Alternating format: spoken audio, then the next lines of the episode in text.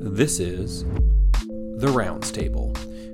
All right, welcome back, Rounds Table listeners. John and I have another episode in store for you today. There isn't really a unifying topic. One study is about a pragmatic trial in UTI treatment, and another is a meta analysis related to treatment of asthma. So we got no theme, but lots of good content. John, should we just jump in? Yeah, I think so. I'll uh, leave it up to you to see if you can find some inspiring segue between the two sessions, but uh, why don't we get started? Perfect. So, what's your article?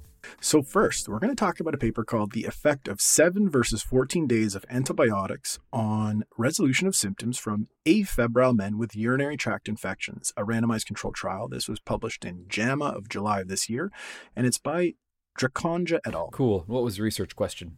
Uh, so they wanted to know is seven days versus 14 days non inferior for treatment of urinary tract infections in men who do not have fever? Yeah, sounds like a pretty straightforward and important question, but uh, why did this catch your eye?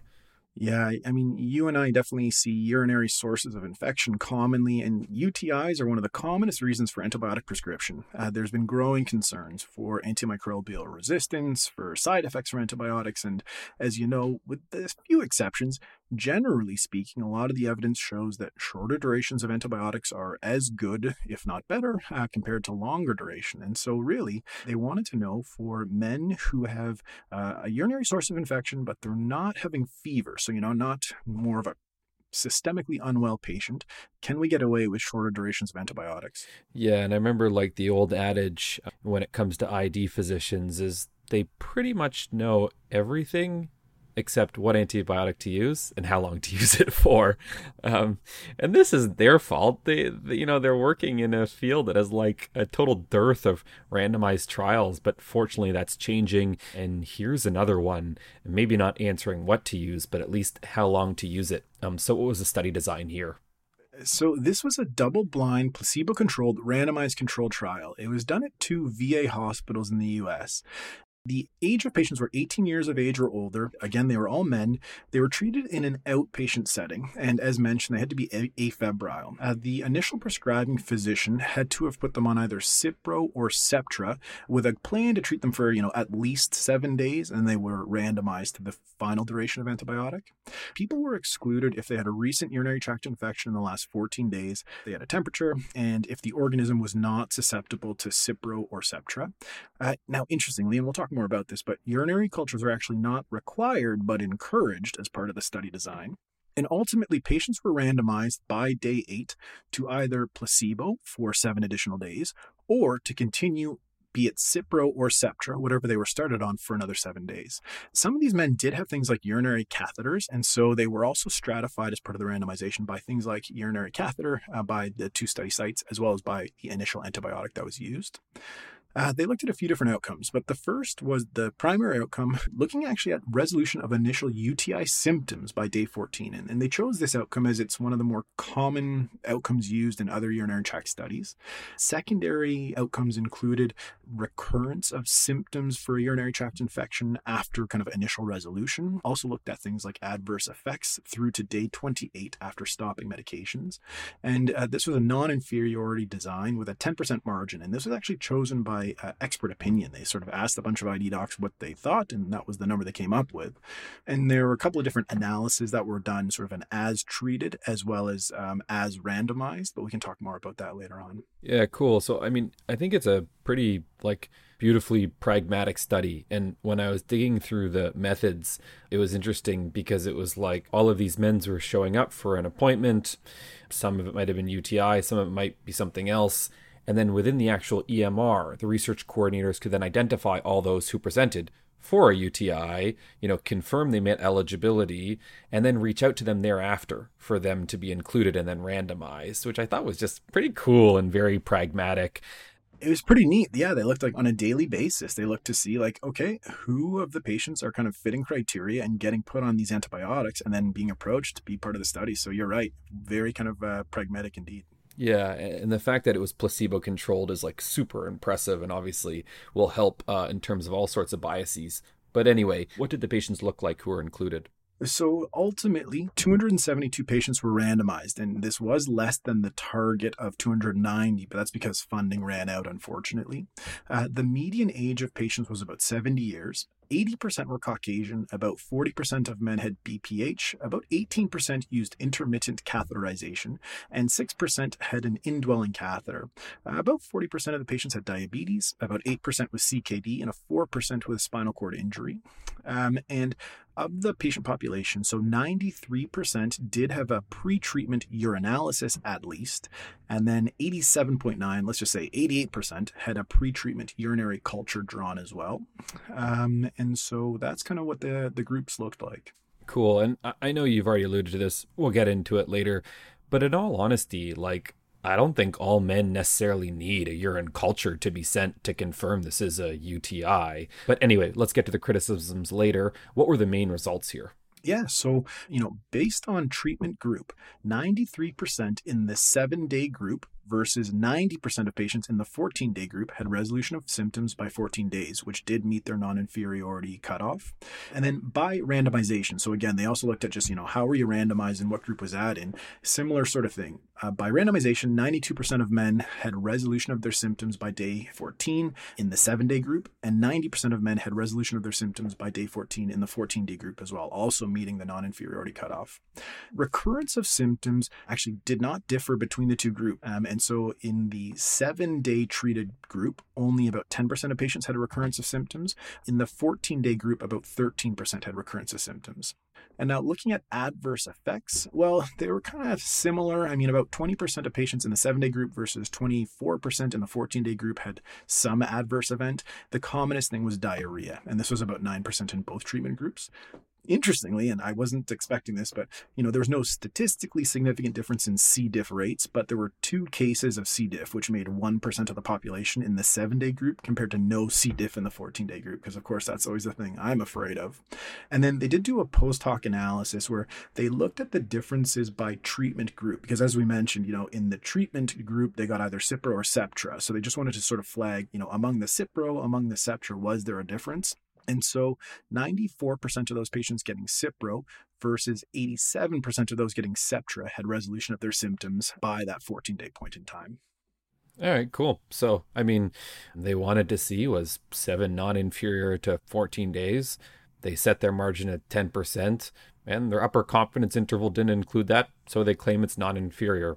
Uh, that's pretty impressive to me. What are the limitations from your perspective? Yeah, so you know, a, a few just kind of general considerations. This was a smaller study, only about 272 men randomized. Now, a couple of things from our perspective. Most of the people we're seeing are hospitalized with more of a sepsis presentation. They're systemically unwell, and so of course that does not include this patient population. You know, the other thing that is a bit limited here is that uh, there's always this debate about what about beta lactams? Like, do you truly need to treat people for longer durations? And the theory there is that there's higher failure rates with beta lactams in your urinary source of infection. And, and, you know, this study didn't ask that question. And rightfully so. It was because in their patient population, at least, 90% of patients are given either Cipro or Septra as part of their initial treatment when they kind of looked at their study population. But, you know, we can't really comment on other antibiotics. It's, it's really just those two. And then, you know, I do like that this was uh, designed the way that it was. In thinking about this, though, ultimately, some patients who did not have a urinary tract infection got put on antibiotics. And I think that ideally, you know, me as an internist, I love that I can just order tests and get results pretty quickly. And so it would have been nice to see that, yeah, we know that everyone in this population had a culture confirmed, symptom confirmed urinary tract infection, and then we're exposing them to antibiotics. Because in fact, I think it was something like uh, about 23% of the cultures had no growth. And so those patients were still randomized in the trial. Yeah, it's a good point. I guess like um to your initial point about, you know, it's Cipro and Septra, whereas what about like all their bugs are resistant to everything? So I don't, I don't even think they know what amoxicillin is anymore.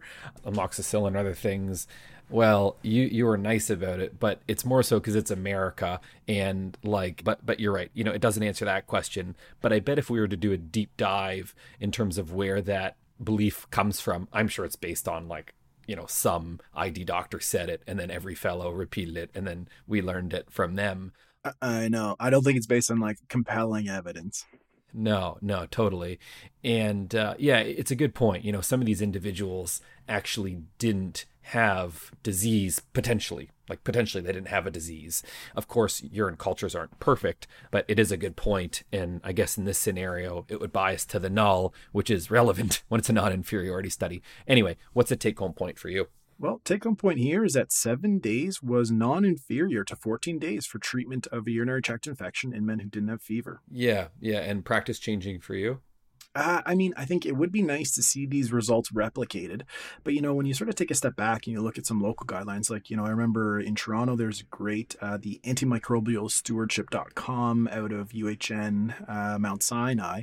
Like, their guidelines in this situation also give a bit of a ballpark. I think they say, like, for Cipro, seven days is okay, but for Septra, it's seven to 14 days. And then if we look at our kind of local guidelines, we also have this kind of seven to 14 day time window for both Cipro and Septra. So, I think this is an important question that we still are getting closer to an answer, but perhaps maybe replicate the data, see if it gets incorporated in the guidelines. And then uh, I'll certainly feel more comfortable, though, in someone who's like at a high risk for C. difficile or something like that, for maybe considering a shorter duration of treatment in the right clinical setting.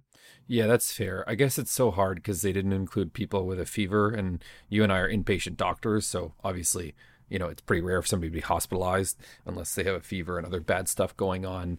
I think I'm more convinced than you are in that if I had somebody who met the inclusion criteria for this, I would say, yep, seven days sounds reasonable as an outpatient.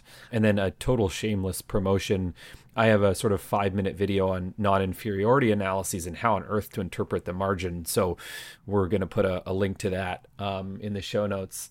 And uh, yeah, maybe people will find it helpful. Maybe they won't. Anyway, that that's a good idea. I always have to like pull up this diagram that I've got that reminds me of what does this mean?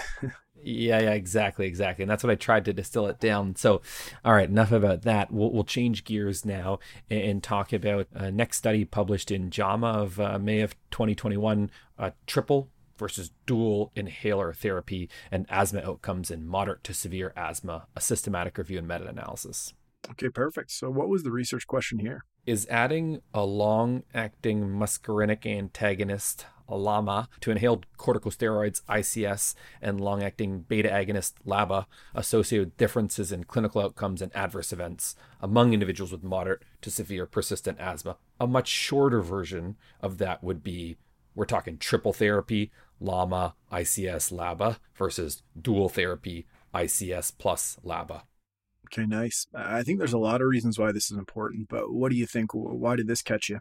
Uh, mainly because I don't often manage people with asthma anymore these days so i needed a good refresher on what should i be doing uh, and this is why this caught my eye and copd for sure we see that all the time but like a pure asthma exacerbation and then knowing what to do after they leave hospital i don't see that um, all that often so that's why it caught my eye the introduction sort of um, nicely paints a picture here that asthma is the most common chronic respiratory illness and affects all ages. And it's got all sorts of morbidities and potentially mortalities. So that caught my attention.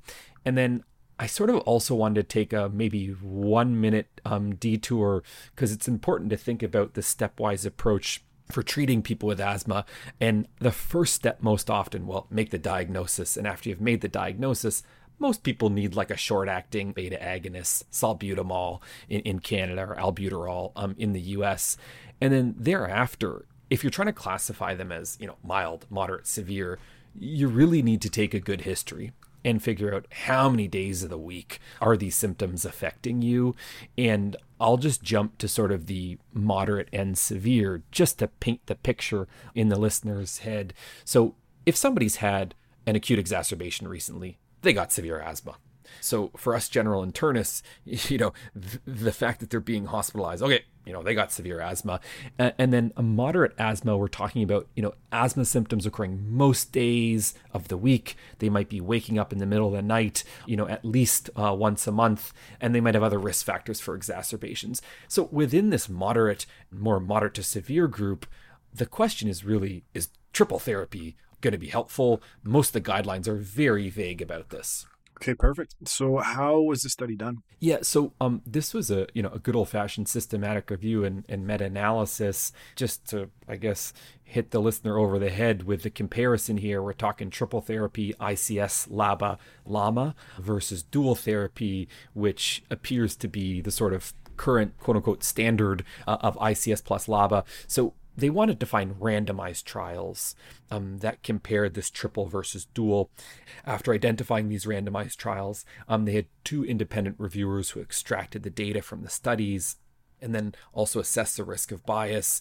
They analyzed it using uh, random effects meta-analysis, which is the you know go-to approach, and also assessed the certainty of the evidence using something called the grade approach. And the main outcomes they're looking at here were severe exacerbations, asthma control, as reported by the patient, quality of life, mortality, and adverse events. Okay. So a meta analysis uh, made up of randomized controlled trials looking at triple therapy versus ICS and LABA. So who are these people? What do they look like?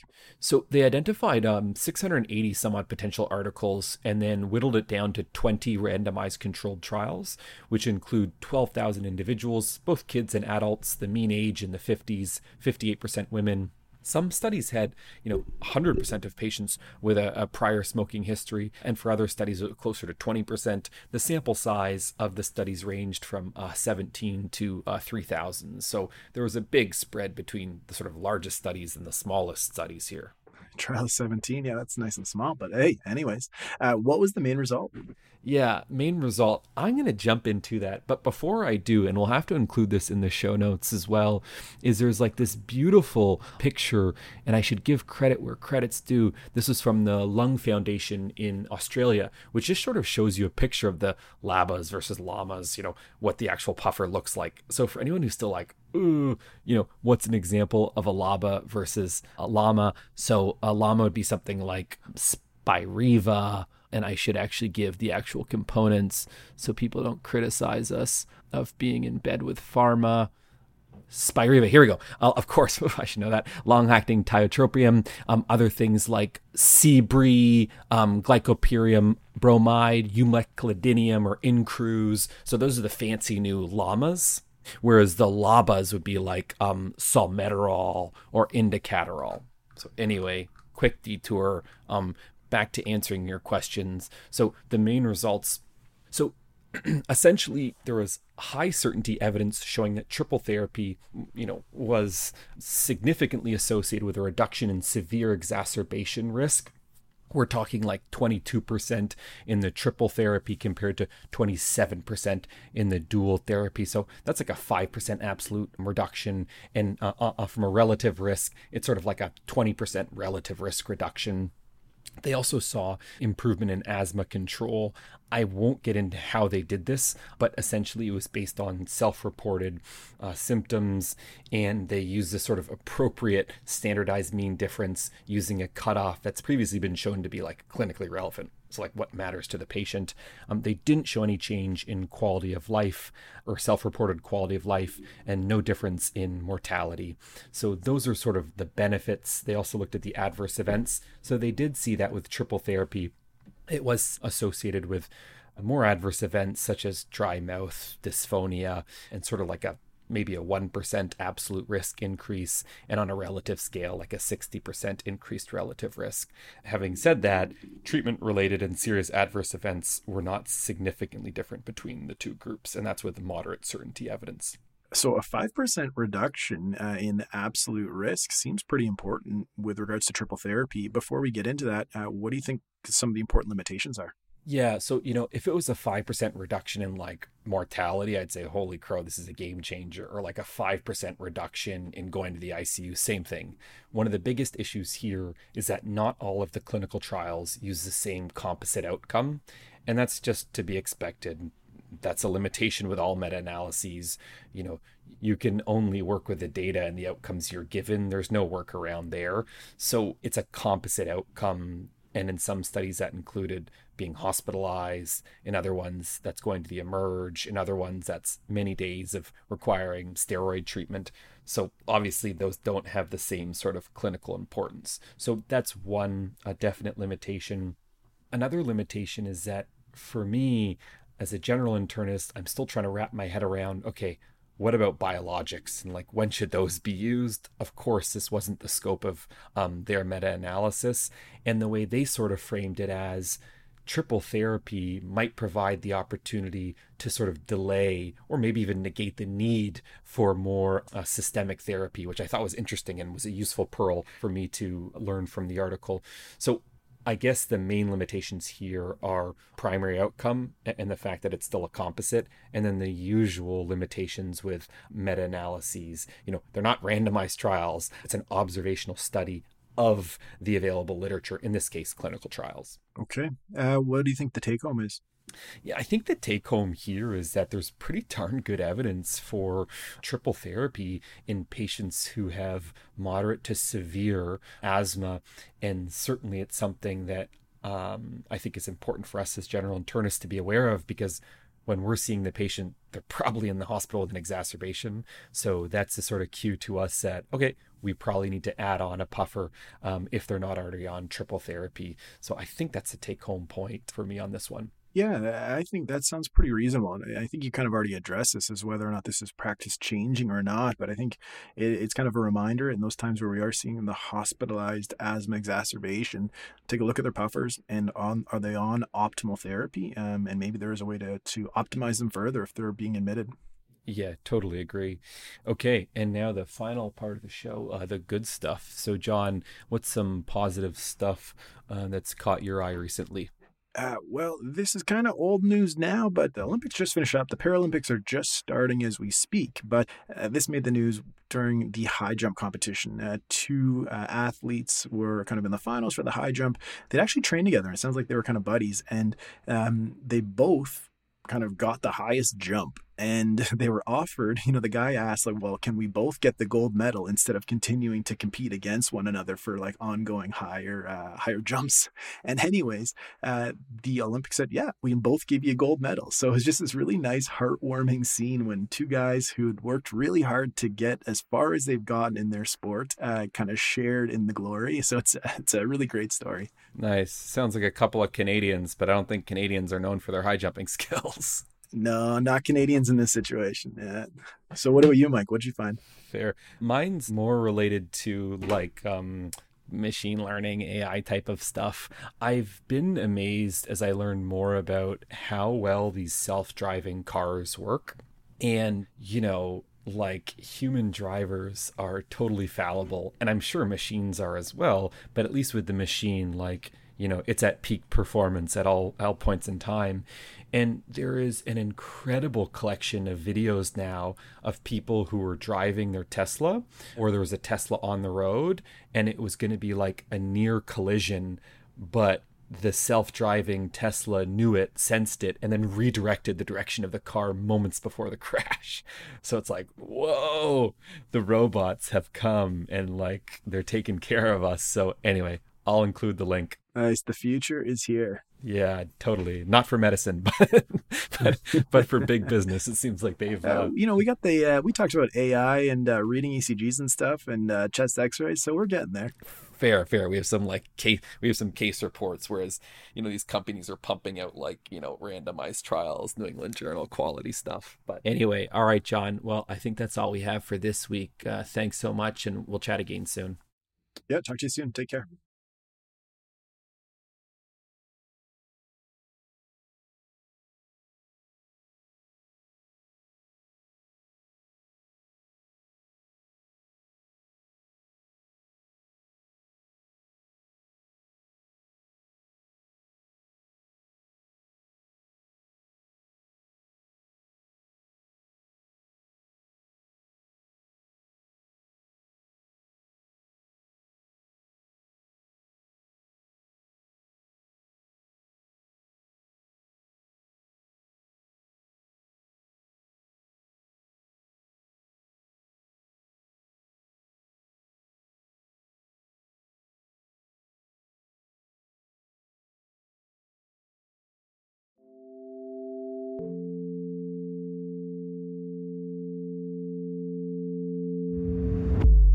The Rounds Table is hosted online at healthydebate.ca. Follow us on Twitter at Rounds Table. Special thanks to our audio editor, Emilio Garcia Flores.